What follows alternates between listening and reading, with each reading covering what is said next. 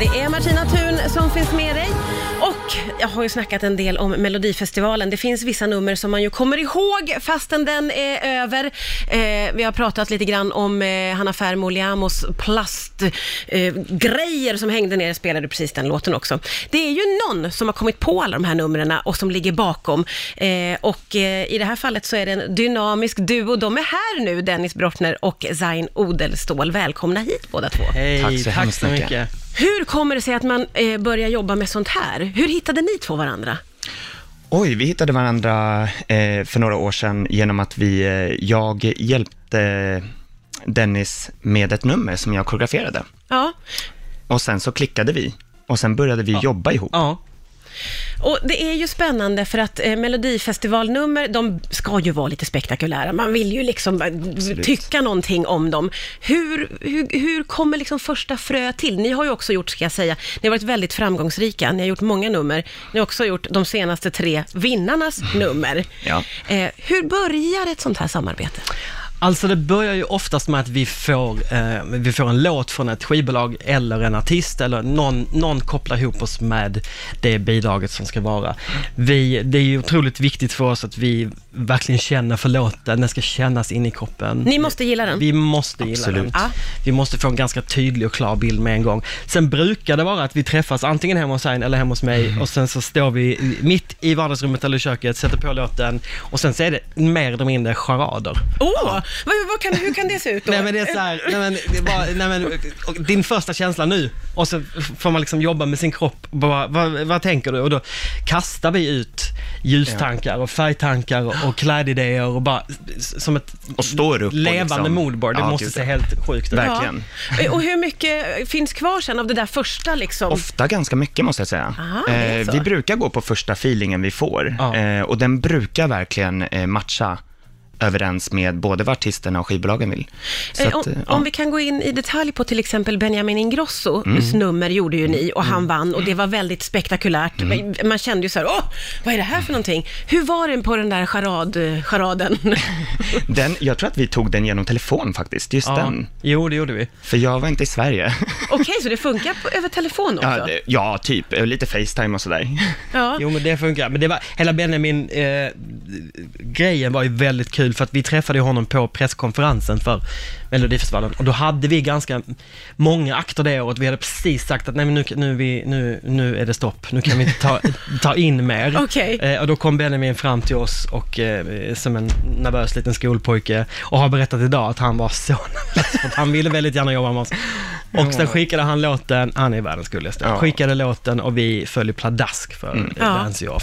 Och ni visste ganska omedelbart då hur det skulle se ut, eller? Ja, men också för att han, han var ganska tydlig med oss att han ville eh, leva upp. Han ville göra någonting nytt. Han En ville, musikvideo. Ja, det skulle kännas, vi skulle bygga det för publiken. Mm. Ja, jag fattar. Eh, och sen så är det ju det här då med hur man presenterar sin idé för en artist. Jag tänker ju att eh, det kan tas emot både positivt och negativt, eller Ja. hur är det? Alltså de flesta vi jobbar med nu är ju ganska öppna. Man sitter ju på ett möte där, där man är ganska öppen och vi lägger ut det vi tänker och, och försöker ta in eh, artistens eh, tankar och visioner i det. Men oftast så när vi presenterar en idé så är den ganska, eh, den är ganska matig, det är ganska mycket. Så det tar en stund för alla att, att ta in det och reflektera, så att det blir oftast inte ett nej direkt. Om man inte är på helt olika Nej, okej, okej. spår. Det, är liksom, det finns utrymme för fluff så att säga, så att man kan Absolut. mötas i eran Absolut. Det, idé. blir ju, det är ju också, man vill ju att artisten ska tycka om det vi kommer skapa liksom. Ja. Men um, oftast går det faktiskt väldigt, väldigt bra. Ja. Mm. Eh, jag vet att ni har haft ett möte med någon som eh, föll i tårar för att ni hade samma tanke. Det ska vi prata om. Och så vill man ju höra om det är någon som har sagt tvärt nej. Det är Martina Thun som gästas av eh, Dennis Broschner och eh, Zain Odelstål. Det här är en duo som ligger bakom så många fantastiska mellonummer. Eh, bland annat då de tre senaste vinnarna. Det är ju en merit i sig som är ganska god att ha får man säga. Den är härlig. Eh, och det är så roligt att få höra hur det går till när ni liksom verkar fram de här numren. Och så är jag ju nyfiken på då det här när ni ska liksom eh, förklara för artisten, så här har vi tänkt.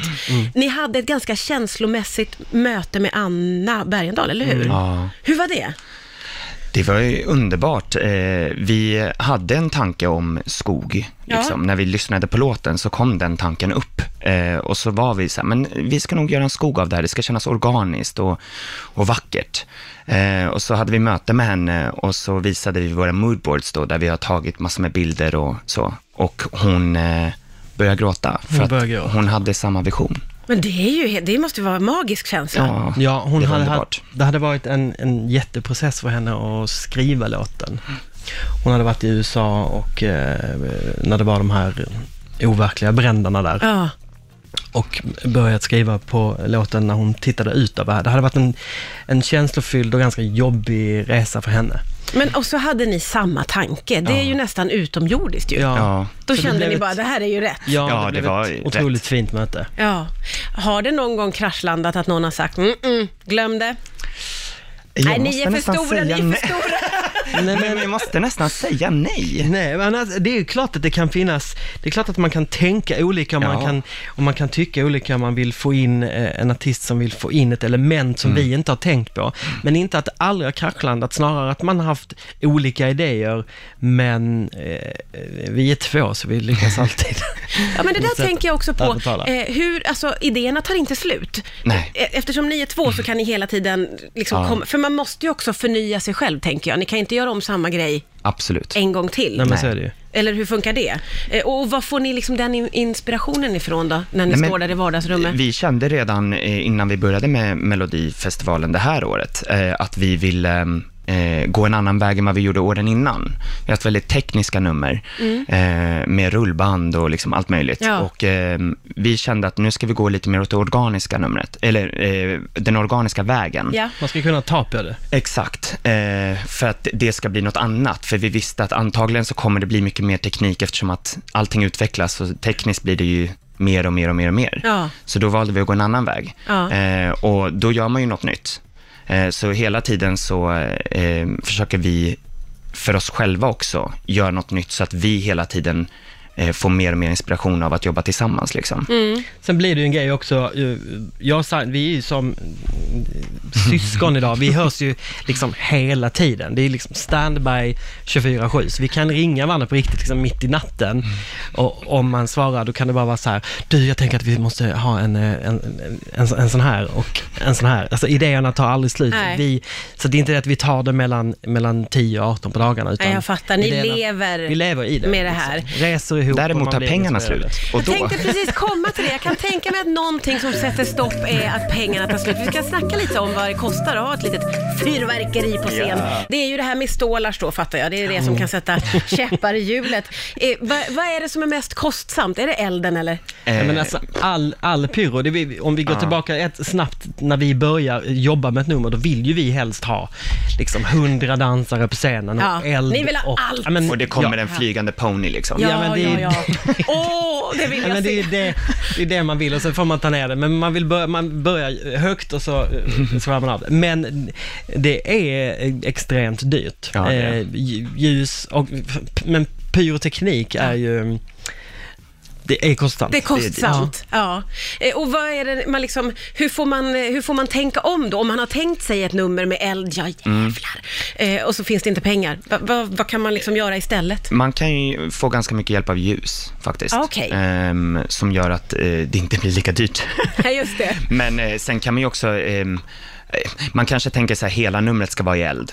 Och sen kanske man kan dra ner och bygga om numret så att man börjar utan eld och så blir det mindre eld då. Fast Ja, du får det. fortfarande till elementet liksom. Ni får tänka om Exakt. och vara kreativa Ja. utifrån pengarna som Exakt, finns. och ibland kan det vara så att ehm, bara för att man har mindre budget så måste man tänka på ett annat sätt och det blir ännu bättre. Ja, det har okej. också hänt. Ja.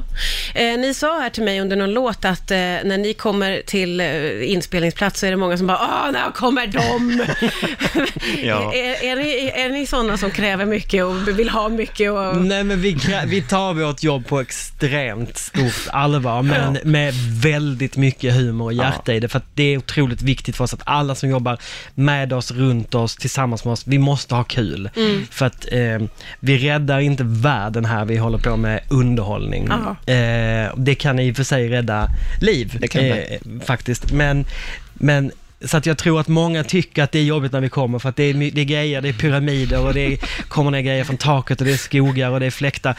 Men de tycker också att det är kul Ja, ja, för att det blir en liten utmaning. Det blir en utmaning Och sen hade ju aldrig vi, hade ju aldrig klarat av det utan liksom fantastiska team från SVT. Ja, gud, verkligen. Människor vi jobbar med, andra liksom, allt från kläder till liksom ljus och, alltså, det är ett sånt jätteteam och när Ja. man kommer med en idé som, som känns stor och härlig så tycker folk oftast att det är kul.